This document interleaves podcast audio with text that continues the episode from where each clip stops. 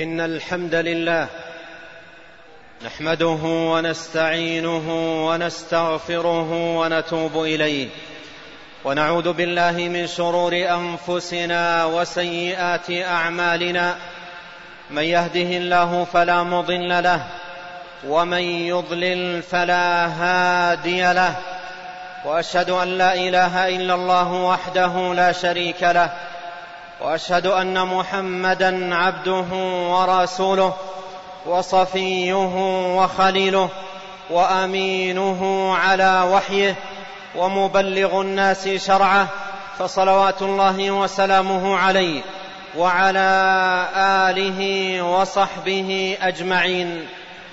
أما بعد معاشر المؤمنين عباد الله اتقوا الله تعالى واذكروا الله كثيرا لعلكم تفلحون. عباد الله إن من الذكر العظيم تكبير الله جل وعلا وهو من الكلمات الأربع التي هي أحب الكلام إلى الله عز وجل كما في الصحيح عن النبي صلى الله عليه وسلم أنه قال أحب الكلام إلى الله أربع. سبحان الله والحمد لله ولا إله إلا الله والله أكبر. والتكبير أيها المؤمنون عبادة عظيمة وذكر جليل وطاعة عظيمة دعا الله سبحانه وتعالى إليها. دعا الله سبحانه وتعالى عباده إليها. ورغبهم فيها في آيات عديدة من كتابه عز وجل. يقول الله تعالى يا أيها المدثر قم فأنذر وربك فكبر. ويقول الله جل وعلا وقل الحمد لله الذي لم يتخذ ولدا ولم يكن له شريك في الملك. ولم يكن له ولي من الذل وكبره تكبيرا. عباد الله والتكبير مصاحب للمسلم في عبادات عديدة وطاعات متنوعة. يقول الله تعالى في شأن الصيام ولتكملوا العدة ولتكبروا الله على ما هداكم ولعلكم تشكرون. ويقول جل وعلا في شأن الحج لن ينال الله لحومها ولا دماؤها ولكن يناله التقوى منكم. كذلك سخرها لكم لتكبروا الله على ما هداكم وبشر المحسنين. أما شأن التكبير عباد الله في الصلاة وهي وظيفة المسلم اليومية فأمر عجب وأمر عظيم. فإن التكبير عباد الله يتكرر مع المسلم في يومه وليلته مرات عديدة ومرات كثيرة. فالصلاة الثنائية عباد الله فيها إحدى عشرة تكبيرة والصلاة الرباعية فيها اثنتان وعشرون تكبيرة. وفي النداء إلى الصلوات الخمس في اليوم والليلة والإقامة لها خمسون تكبيرة. وعدد تكبيرات المسلم في الصلوات المكتوبة في يومه وليلته أربع وتسعون تكبيرة. وإذا كان المسلم عباد الله يواظب أدبار الصلوات الخمس على التكبير ثلاث وثلاثين مرة كما هو ثابت في السنة فإن عدد تكبيراته أدبار الصلوات في اليوم والليلة خمس وستون ومائة تكبيرة. فالتكبير عباد الله يتردد على لسان المسلم ويتكرر معه في أيامه ولياليه تكررا كثيرا مما يدل على مكانة التكبير العظمى ومنزلته العليا في حياة المسلم. وبهذا التكبير المتكرر مع المسلم في أيامه ولياليه تجديد لعهد الإيمان وتقوية لميثاقه العظيم وربط للمسلم بالرب الكبير العظيم جل وعلا. فإن كلمة الله أكبر ليست كلمة لا معنى لها أو لفظا لا مدلول له بل إنها أيها المؤمنون كلمة تعني تكبير الله وتعظيمه جل وعلا واعتقاد واعتقاد أنه لا أكبر منه عز وجل وأنه سبحانه الكبير المتعال الذي عنت له الوجوه وذلت له الجباه وخضعت له الرقاب وتصاغر عند كبريائه كل كبير وعظيم. روى الإمام أحمد في مسنده أن النبي صلى الله عليه وسلم قال لعدي في دعوته إلى الإسلام يا عدي ما يفرك أي ما الذي يجعلك تفر من الإسلام؟ قال يا عدي ما يفرك؟ أيفرك أن يقال لا إله إلا الله؟ وهل من إله غير الله؟ يا عدي ما يفرك؟ أيفرك أن يقال الله أكبر؟ وهل شيء أكبر من الله؟ التكبير أيها المؤمنون اعتقاد جازم وإيمان راسخ بأن الله جل وعلا هو الكبير المتعال وأنه سبحانه لا أكبر منه تتصاغر أو يتصاغر عند كبريائه كل كبير. عباد الله وإذا أيقن المسلم أن ربه جل وعلا هو الكبير المتعال وأنه سبحانه لا أكبر منه يدرك بذلك أن عظمة الله عز وجل وكبرياءه أمر تعجز العقول عن إدراك كنهه أو تصوره أو معرفة كيفيته. وإذا كانت العقول قاصرة عاجزة ضعيفة كالة أن تدرك عظمة كثير من المخلوقات فكيف برب المخلوقات وخالقها العظيم؟ الرب الكبير سبحانه. روى الطبراني في معجمه عن عبد الله بن مسعود رضي الله عنه قال بين السماء الدنيا والتي تليها خمسمائة عام وبين كل سماء وسماء خمسمائة عام وبين السماء السابعة والكرسي خمسمائة عام وبين الكرسي والماء خمسمائة عام والعرش فوق الماء والله فوق العرش لا يخفى عليه شيء من أعمالكم.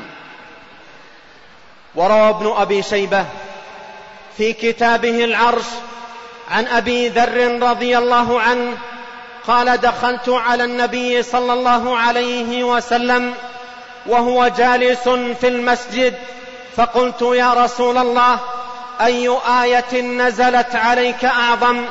قال آية الكرسي. ثم قال عليه الصلاة والسلام ما السماوات السبع والارضون السبع في الكرسي إلا كحلقة ملقاة في فلات وفضل العرش على الكرسي كفضل تلك الفلاه على تلك الحلقة. عباد الله من يتأمل في هذه المسافات الشاسعة والبون الواسع في الحجم والكبر بين هذه المخلوقات ومن يتأمل في هذه النسب المتفاوتة عندما يتأمل في نسبة الأرض بالنسبة إلى السماء ويتأمل في نسبة السماوات بالنسبة إلى الكرسي ويتأمل في نسبة الكرسي بالنسبة إلى العرش.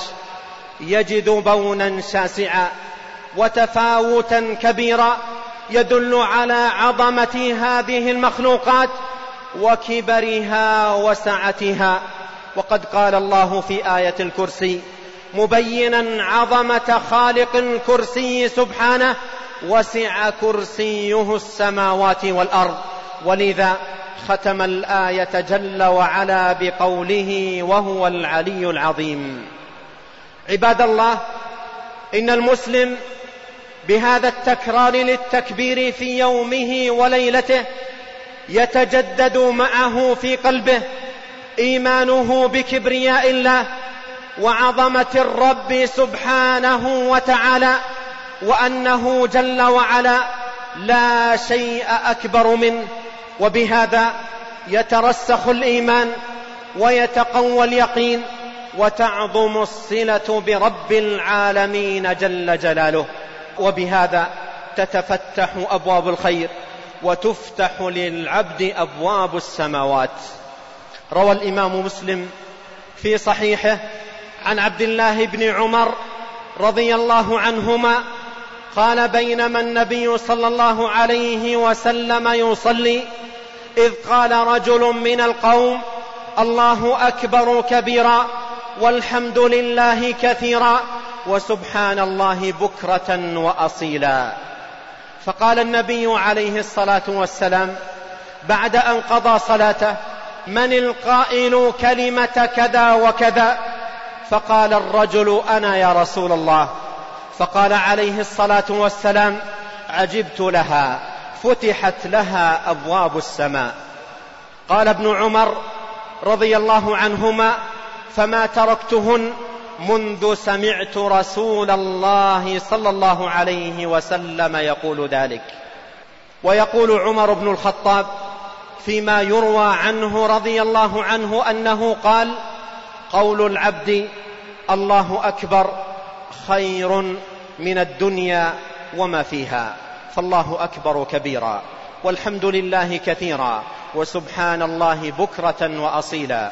أقول هذا القول وأستغفر الله لي ولكم ولسائر المسلمين من كل ذنب. فاستغفروه يغفر لكم. إنه هو الغفور الرحيم.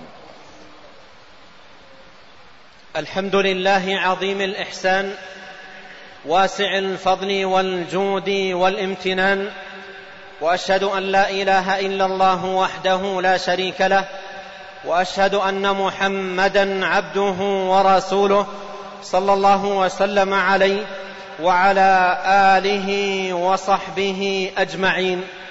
أما بعد عباد الله اتقوا الله تعالى وراقبوه في السر والعلانية مراقبة من يعلم أن ربه يسمعه ويراه. وتقوى الله جل وعلا عمل بطاعة الله على نور من الله رجاء ثواب الله وترك لمعصية الله على نور من الله خيفة عذاب الله. واعلموا رعاكم الله أن الكيس من عباد الله من دان نفسه وعمل لما بعد الموت والعاجز من أتبع نفسه هواها وتمنى على الله الأماني. واعلموا أن أصدق الحديث كلام الله وخير الهدى هدى محمد صلى الله عليه وسلم وشر الأمور محدثاتها وكل محدثة بدعة وكل بدعة ضلالة. وعليكم بالجماعة فإن يد الله على الجماعة. وصلوا وسلموا رعاكم الله على محمد بن عبد الله كما أمركم الله بذلك في كتابه فقال إن الله وملائكته يصلون على النبي يا أيها الذين آمنوا صلوا عليه وسلموا تسليما. وقال صلى الله عليه وسلم من صلى علي واحدة صلى الله عليه بها عشرا. اللهم صل على محمد وعلى آل محمد كما صليت على إبراهيم وعلى آل إبراهيم إنك حميد مجيد. وبارك على محمد وعلى آل محمد كما باركت على إبراهيم وعلى آل إبراهيم إنك حميد مجيد. وارض اللهم عن الخلفاء الراشدين الأئمة المهديين أبي بكر وعمر وعثمان وعلي. وارض اللهم عن الصحابة أجمعين وعن التابعين ومن تبعهم بإحسان إلى يوم الدين. وعنا معهم بمنك وكرمك وإحسانك يا أكرم الأكرمين. اللهم أعز الإسلام والمسلمين وأذل الشرك والمشركين ودمر أعداء الدين واحمي حوزة الدين يا رب العالمين. اللهم أعنا ولا تعن علينا وانصرنا ولا تنصر علينا. وامكر لنا ولا تمكر علينا واهدنا ويسر الهدى لنا وانصرنا على من بغى علينا. اللهم اجعلنا لك شاكرين لك ذاكرين إليك أواهين منيبين لك مخبتين لك مطيعين. اللهم تقبل توبتنا واغسل حوبتنا وثبت حجتنا واهد قلوبنا وسدد ألسنتنا واسلل سخيمة صدورنا اللهم واصلح ذات بيننا وألف بين قلوبنا واهدنا سبل السلام وأخرجنا من الظلمات إلى النور وبارك لنا في أسماعنا وأبصارنا وأزواجنا وذرياتنا وأموالنا وأوقاتنا واجعلنا مباركين أينما كنا. اللهم آت نفوسنا تقواها وزكها أنت خير من زكاها. أنت وليها ومولاها. اللهم وفق ولي أمرنا لهداك. واجعل عمله في رضاك. اللهم واعنه على طاعتك يا ذا الجلال والإكرام. اللهم وفق جميع ولاة أمر المسلمين. لكل قول سديد وعمل رشيد يا حي يا قيوم. اللهم إنا ظلمنا أنفسنا وإن لم تغفر لنا وترحمنا لنكونن من الخاسرين. ربنا اغفر لنا ذنبنا كله دقه وجله أوله وآخره سره وعلنه. اللهم اغفر لنا ما قدمنا وما أخرنا وما أسررنا وما أعلنا وما أنت أعلم به منا. أنت المقدم وأنت المؤخر. لا إله إلا أنت. اللهم إنا نستغفرك إنك كنت غفارا. اللهم إنا نستغفرك إنك كنت غفارا. فأرسل السماء علينا مدرارا. اللهم إنا نتوجه إليك بأسمائك الحسنى وصفاتك العليا وبأنك أنت الله الكبير المتعال العظيم ذو الجلال المنان الكريم المحسن الجواد اللهم إنا نتوسل إليك بأسمائك الحسنى وصفاتك العليا أن تسقينا الغيث ولا تجعلنا من القانطين. اللهم اسقنا وأغثنا. اللهم اسقنا وأغثنا. اللهم اسقنا وأغثنا. اللهم اسقنا غيثا مغيثا. هنيئا مريئا. سحا طبقا. نافعا غير ضار. اللهم أغث قلوبنا بالإيمان وديارنا بالمطر. اللهم سقيا رحمة لا سقيا هدم ولا عذاب ولا غرق. اللهم أغثنا اللهم أغثنا اللهم أغثنا اللهم إنا خلق من خلقك وعباد من عبادك. لا غنى لنا عنك طرفة عين. اللهم فلا تكلنا إلا إليك. اللهم أعطنا ولا تحرمنا وزدنا ولا تنقصنا وآثرنا ولا تؤثر علينا. وآخر دعوانا أن الحمد لله رب العالمين وصلى الله وسلم وبارك وأنعم على عبده ورسوله نبينا محمد وآله وصحبه أجمعين.